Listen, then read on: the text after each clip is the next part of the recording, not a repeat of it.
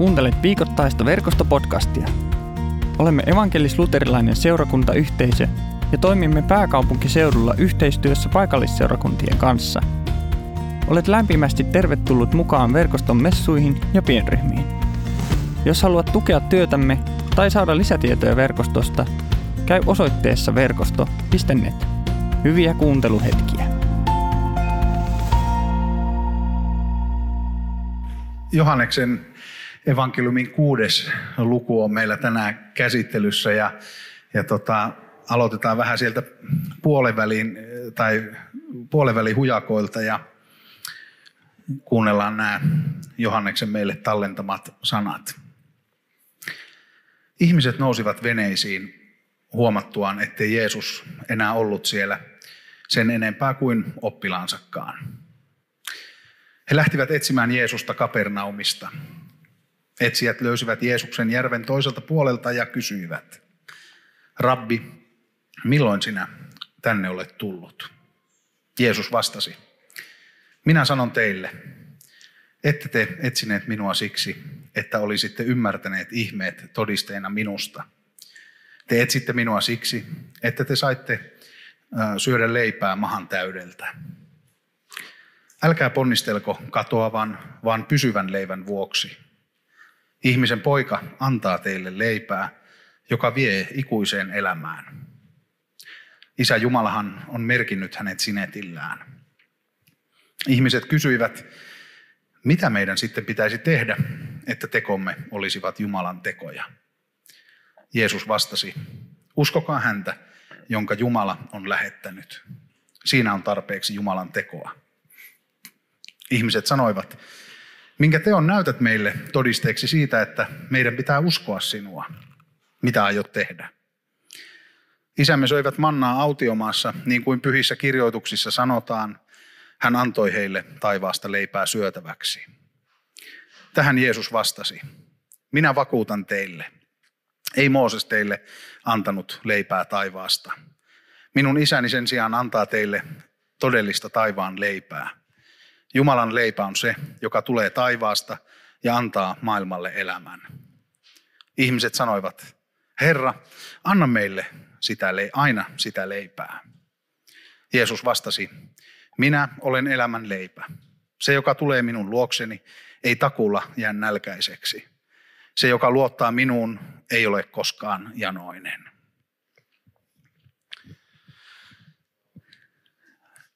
Eletään paaston aikaa ja vielä olisi muutama viikko jäljellä ennen, ennen kuin pääsiäisen riemu koittaa.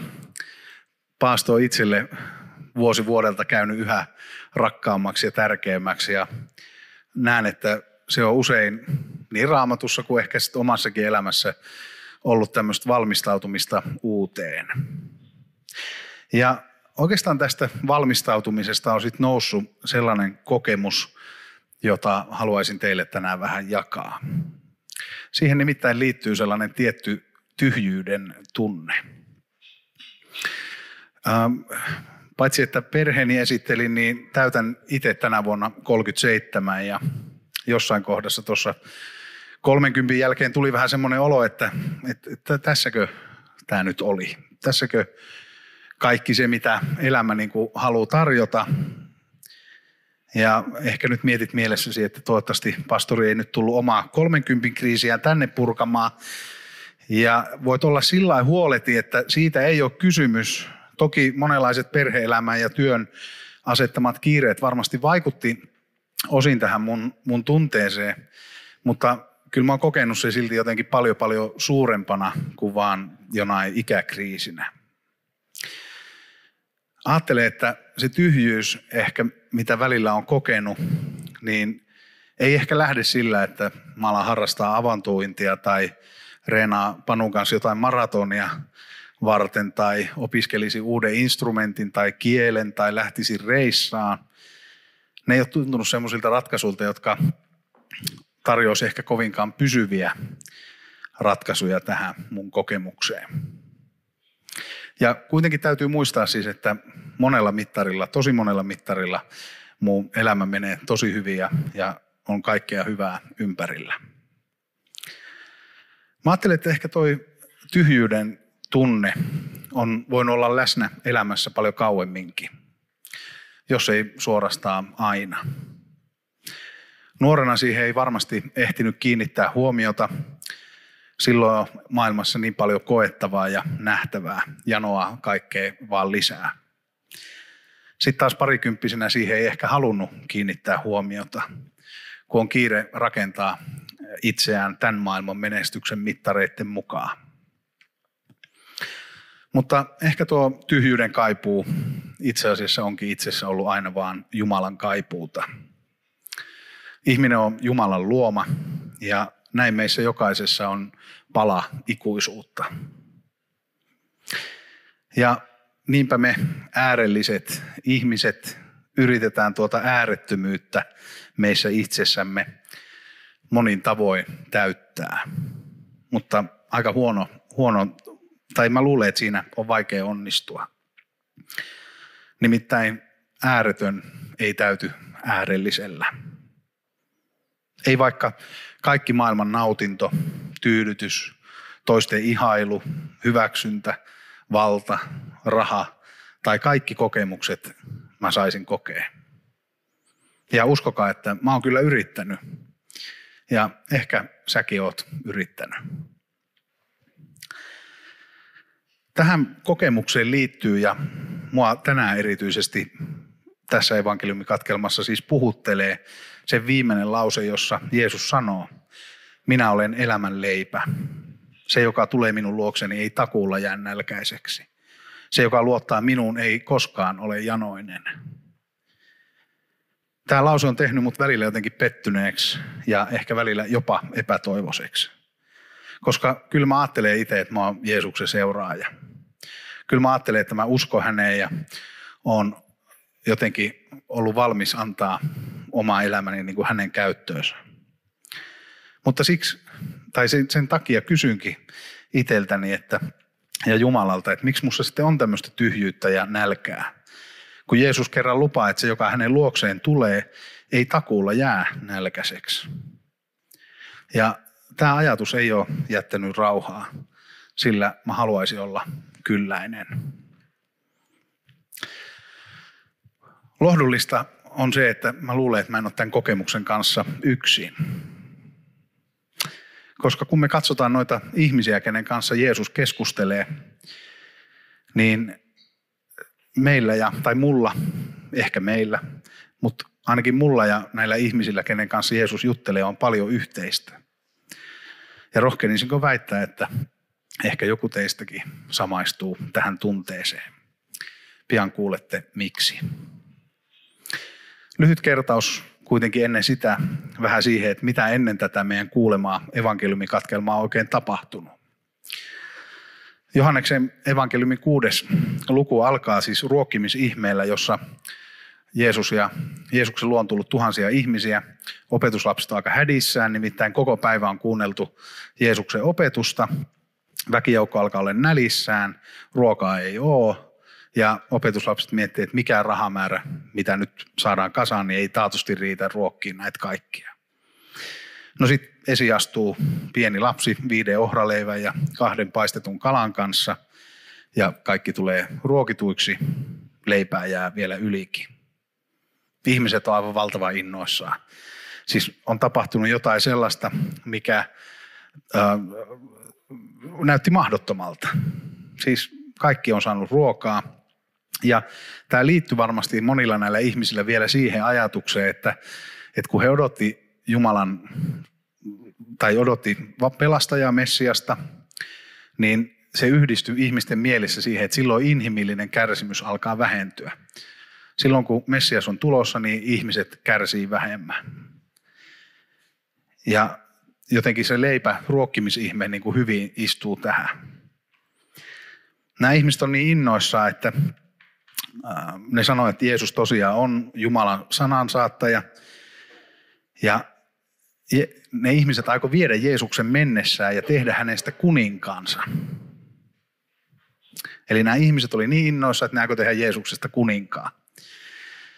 No, Jeesus vetäytyy yksinäisyyteen, lähtee karkuun suorastaan. Sitten hän kävelee veden päällä Ja seuraavana päivänä nämä ihmiset, jotka on siis kokenut tämän valtavan ruokkimisihmeen, halunnut tehdä Jeesuksesta kuninkaa, ne etsii Jeesuksen käsiinsä ja sitten alkaa tämä keskustelu, joka me kuultiin. Ja tuosta keskustelusta mä nostan kolme kulmaa, näkökulmaa siihen, että miksi ehkä me ja noin Jeesuksen kanssa keskustelleet, tai mitä me yritetään tehdä täyttääksemme sitä tyhjyyttä, jota ehkä koet tai mitä ainakin mä oon kokenut. Me halutaan, että Jeesus vastaisi meidän odotuksia. Ja me halutaan, tai me, me koetaan, että mikään ei riitä meille. Ja kolmanneksi me halutaan tekoja, mutta Jeesus haluaa uskoa. Eli siis me halutaan, että Jeesus vastaisi meidän odotuksia. Mikään ei meille ihmisille riitä. Ja me halutaan tehdä tekoja, kun Jeesus, haluaisi tehdä, Jeesus haluaa uskoa. Me halutaan, että Jeesus vastaisi meidän odotuksia. Nämä ihmiset, jota Jeesus, jotka, jotka oli ollut siinä ruokkimisihmeessä paikalla, niin ne halusi tehdä Jeesuksesta kuninkaa. Ja se on ihan ymmärrettävä ajatus. Siis on hyvä, että ihmiset tuli kylläiseksi. Nyt olisi kerrankin mahdollisuus saada hallitsija, jonka hallitusaikana kukaan ei näkisi nälkää. Sehän on siis hyvä ajatus. Ja tämmöistä samaa odotusta näkyy siis opetuslastenkin joukossa mukaan lukien Pietarilla, joka ei edes Ketsemaanessa vielä ollut valmis hyväksyä sitä, että Jeesuksen tie ei ole tämmöinen maallisen vallan tie, vaan se on kärsimyksen ja nöyryyden tie. Eli siis aivan ne Jeesuksen lähimmätkin, niilläkin oli omat odotuksensa Jeesusta kohtaan. Kerta toisensa jälkeen historiassa, siis sukupolvi toisensa perään, Jeesus pyritään valjastaa milloin minkäkin ideologian tai ismin käyttöä. Mutta aina kun näin käy, niin silloin jää käteen vaan karikatyyri siitä, mitä Jeesus oikeasti on tai täysin on. Kyllä me tavoitetaan ihan hyviä puolia hänestä, mutta yleensä se jää, jää vajaaksi. Ja Jeesus haluakin kääntää meidän huomion tästä maallisesta vallasta ja, ja huomiosta siihen, että, että ei etsittäisi häntä sen vuoksi, mikä on katoavaa, vaan että se katoamaton ruoka antaa ikuisen elämää. Toisin sanoen, usein voi käydä niin, että meidän asettamat odotukset Jeesusta kohtaan on tuota katoavaa ruokaa. Ne on erilaisia tarpeita, mihin me toivotaan täyttymystä. Ne on erilaisia toiveita, mutta Jeesus haluaa antaa jotain kestävämpää. Joku on sanonut mun mielestä tosi hyvin näihin meidän odotuksiin liittyen, että jos Jumala tai tässä tapauksessa Jeesus on sun kanssa aina samaa mieltä, niin silloin on syytä huolestua. Eli silloin kannattaa miettiä, että, että kummassahan nyt niin kuin voi olla tarkastelun varaa. No toiseksi sitten mikään ei riitä ihmiselle. Jos me katsotaan näitä ihmisiä, ketä, kenen kanssa Jeesus juttelee, he ovat edellisenä päivänä todistaneet ja olleet osa, itse syöneet sitä ruokaa, joka tässä ruokkimisihmeessä on ollut jaossa. Mutta sitten ne tulee Jeesuksen luo ja kysyy, että minkä tunnusteon teet, että sen nähtyämme uskomme sinuun. Mitä sinä teet? Siis kyllä mä itse voisin kuvitella, että Jeesuksella on pikkusen semmoinen tonniseteli ilme. Niin kuin, että tota, ähm, että miten se eilinen esimerkiksi. Ja tämä kuvaa hyvin sitä, että ei mikään ihme lopulta vakuuta ihmisiä siitä, että Jeesus on Herra. Ihmeitä tapahtuu, mutta mikään ihme lopulta, vaikka, niin, niin se ei vakuuta siitä ihmistä, että Jeesus on Herra. Tämä kuvaa hyvin sitä tapaa, jolla me janotaan jatkuvasti lisää kokemuksia Jumalasta. Siis Jumalan pitää tuntua jossain. Ja jos ei se tunnu täällä tai tuolla tai siellä, niin sitten mennään jonnekin muualle, missä ehkä taas voisi tuntua joltain. Ja silloin me kiinnitytään itseemme lopulta. Ei Jumalaan, vaan me kiinnitytään itseemme, jos meidän tunne on sen mittari, että miten Jumala to, toimii tai vaikuttaa. Jumala haluaa olla meidän uskon kohde, ei, emme me itse. Ja mä oon itse sen oman tyhjyyden kokemuksen kanssa välillä toivonut, että koittaa semmoinen päivä, että tuntuisi täydeltä, niin kuin alussa kuvailin. Mutta ei semmoista ole luvattu missään. Eikä semmoista lupaa Jeesus tässäkään. Jumala ei aina tunnu vastaavan. Siis Jumala ei aina tunnu vastaavan. Ja tämän on Jeesus itsekin viimeis, tai niin kuin kokenut, kun me mennään kohti pitkäperjantaita, niin ristillä Jeesus itse kokee sen tunteen tai sen tilanteen, kun tuntuu, että Jumala ei enää vastaa. Ehkä sullakin on joskus voinut olla tämmöinen tunne, on jotain asioita ollut mielessä, minkä puolesta on vaikka pitkään rukoillut, tuntuu, että mitä ei tapahdu. Ehkä Jumala silloin haluaa vahvistaa sun mieltä. Ehkä Jumala haluaa silloin tehdä susta vahvemman ja uskollisemman. Ehkä Jumala käyttää sitä mahdollisuutena siihen, että susta tulee vahvempi ja uskollisempi. Mutta siitä huolimatta, vaikka miten hän käyttäisi, niin hän silti aina rakastaa meitä. Sitä ei kannata epäillä. Eli vaikka tuntuisi hiljaiselta suhteessa Jumalaa, niin hän aivan varmasti meitä rakastaa. Jumala haluaa suhteen ja yhteyden meihin. Hän haluaa, että me tullaan paikalle hänen kanssaan olemaan. Eli että me avataan raamattu, me rukoillaan tai tullaan Jumalan palvelukseen. Vaikka joskus se voisikin tuntua tylsältä, ei täällä verkostossa varmastikaan, mutta niissä messuissa, missä itse olen usein, tai jotenkin muuten mitään sanomattomalta. Useimmiten se kulunut fraasi siitä, että Jumalan aikataulu on eri kuin meidän aikataulu, niin on valitettavan totta. Mutta sen yleensä ymmärtää vasta sitten, kun sen itse jotenkin, tai se tulee niin kuin omalle kohdalle. Tämmöisiä armon pilkahduksia, Jumalan erityisen läsnäolohetkiä me toki niin kuin halutaan ja tarvitaan siihen meidän uskovan vaellukseen, mutta niihin ei voi koskaan ripustautua. Kolmantena tässä Jeesuksen ja näiden ihmisten ja ehkä meidänkin keskustelussa Jumalan välillä näkyy se, että ihmisellä on valtava halu ottaa asiat omiin käsiinsä. Luomisesta asti ihminen on halunnut laittaa Jumala syrjään ja sitä tapahtuu ihan jatkuvasti meidän ympärillä. Käyttäydytään niin kuin kaikki olisi meidän omissa käsissä. Ihminen ajaa ylpeydellään ja pätemisellään Jumala jonnekin marginaaliin tai jopa pois kokonaan elämästään. Tämä näkyy tosi kirkkaasti tässä evankeliumitekstissä. Jeesus sanoo näille ihmisille, että ihmisen poika antaa ikuisen elämän. Ihmisen poika antaa ikuisen elämän. Niin mikä on näiden ihmisten ensimmäinen kysymys sen jälkeen? No mitä meidän pitää tehdä, että me saadaan se? Tai että me tehdään Jumalan tekoja? Eli kun Jeesus sanoo, ihmisen poika antaa, niin ihminen kysyy, mitä pitää tehdä. Tai millaisia tekoja pitää tehdä. Ja tämä sana, jota käytetään tässä niin kuin tämän tehdä-sanan kohdalla, niin se voisi kääntyä myös muotoon, että, että miten me, voimme, miten me voitaisiin meidän työllä ansaita niitä Jumalan tekoja. Ja se on tämän maailman logiikkaa, mutta se ei ole Jumalan logiikkaa, se, että kaikki täytyy ansaita. Ja pahimmillaan se voi johtaa siihen, että meidän ajattelu vääristyy sillä tavalla, että me luullaan, että rakkaus täytyy myös ansaita. Ja siis sitä näkyy kodeissa, siihen on voinut joku kasvaa. Esimerkiksi siihen, että jos mä käyttäydyn oikein, saan hyviä numeroita tai jotain muuta, on vanhemmille mieliksi, niin silloin vanhemmat näyttää rakkautta esimerkiksi. Ja niin me jo, ehkä osa meistä pienenä jo altistuu sille, että, että tota, rakkaus täytyy ansaita. Mutta Jumala ei toimi niin. Jumala ei kaipaa meidän tekoja. Toiset ihmiset kaipaa kyllä meidän tekoja, rakkauden tekoja. Ne tarvitsee niitä. Mutta Jumala ei niitä kaipaa, koska ei Jumalalle mikään niistä riitä kuitenkaan.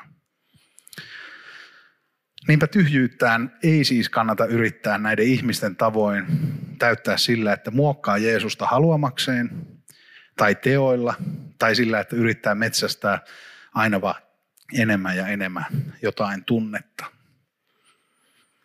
Ja ehkä siinä onkin se mun ongelma ydin ollutkin. Nälkä on tunne. Nälkä on fyysinen tunne.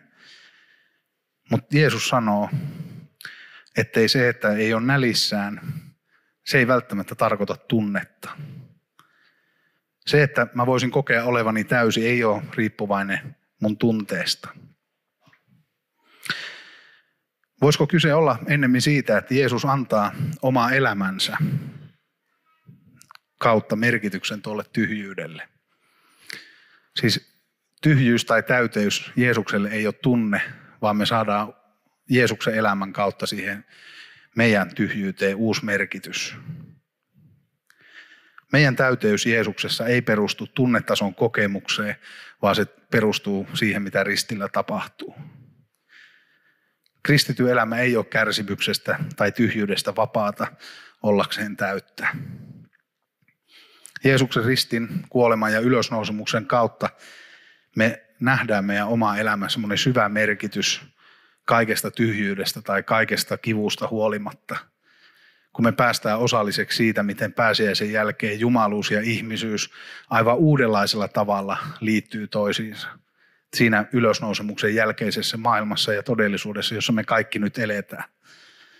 Siis jotain todella dramaattisesti muuttuu ylösnousemuksessa meidän tyhjyys, kaikki kärsimys, kaikki kipu, kaikki mitä me kaivataan, se saa aivan uuden merkityksen ylösnousemuksen jälkeen.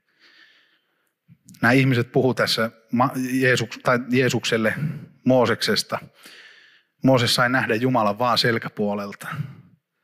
Mutta me nähdään Jumalan koko tahto, ei lakina, vaan persoonana. Niin kuin Johanneksen evankeliumin alussa kuvataan, Jumala ei ole kukaan koskaan nähnyt. Hänet kuvaili meille ainoa ihmiseksi syntynyt Jumala, joka on aina isänsä luona. Eli me ei, pel- ja me ei pelkästään nähdä koko Jumalaa, vaan hän myös tulee vielä lähemmäksi. Hän tulee tänään meidän luokse ehtoollisessa. Ehtoollinen on Jeesuksen kirkolle antama jatkuva leipäihme – jatkuva ruokkimisihme.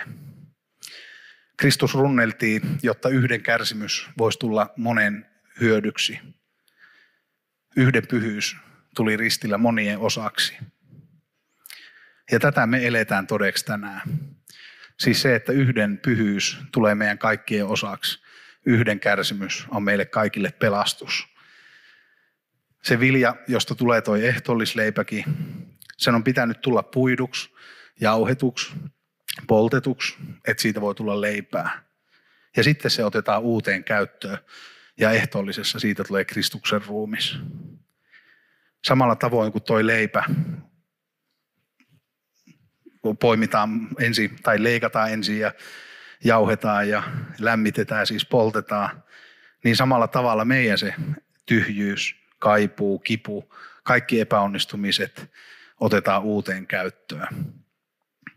Ja Jumala erottaa sitten meidät pyhään käyttöön. Hän haluaa lahjoittaa meille kaiken hyvänsä ehtoollisessa.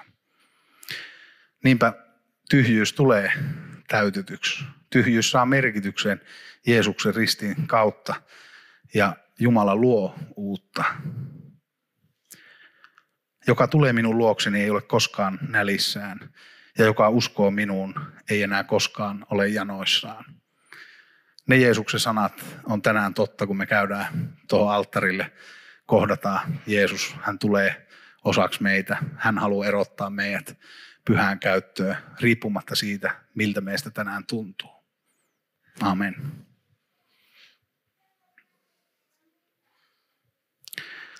Sain vielä mahdollisuuden johtaa meidät Jumalan kasvojen eteen paasto on siis itse tutkiskelun aikaa ja ajattelen, että tämän päivän tekstiä vasten me ymmärretään hyvin, että tässä maailmassa on paljon ihmisiä, kenellä konkreettinen leipä on vähissä. Ajattelen, että nyt kun valmistaudutaan ehtoollisella kohtaamaan, kohtaamaan Jeesus itse, kun käydään hänen eteensä, niin luotetaan Jumalan armoon ja rakkauteen. Tutkitaan hetki hiljaisuudessa meidän omaa tuntoa Mietitään niitä tilanteita, missä on rikkonut itseään lähimmäistä tai Jumalaa vastaan. Missä on nähnyt sellaista hätää, jota itse olisi voinut olla lievittämässä, mutta ei ole niin toiminut.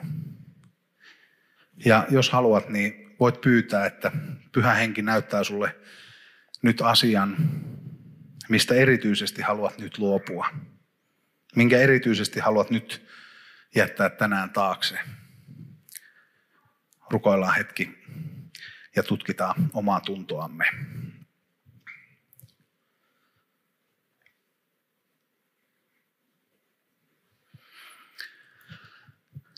Jeesuksen Kristuksen palvelijana sanon sinulle, joka pyydät anteeksi syntejäsi, että Jumalan armosta Jeesuksen Kristuksen tähden Jumala antaa sinulle kaikki syntisi anteeksi. Ja sinulle, joka tuot hätäsi ja ahdistuksesi Jumalan eteen, haluan vakuuttaa, Jumala on sinun kanssasi silloinkin, kun tuntuu siltä, että sinun hätäsi ja ahdistuksesi ei poistu.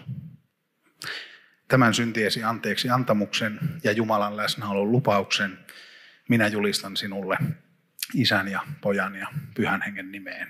Lausutaan yhdessä. Amen. Kiitos kun kuuntelit verkostopodcastia. Seuraa meitä somessa ja tule mukaan verkoston Jumalan palveluksiin ja pienryhmiin. Lisätietoja löydät osoitteesta verkosto.net.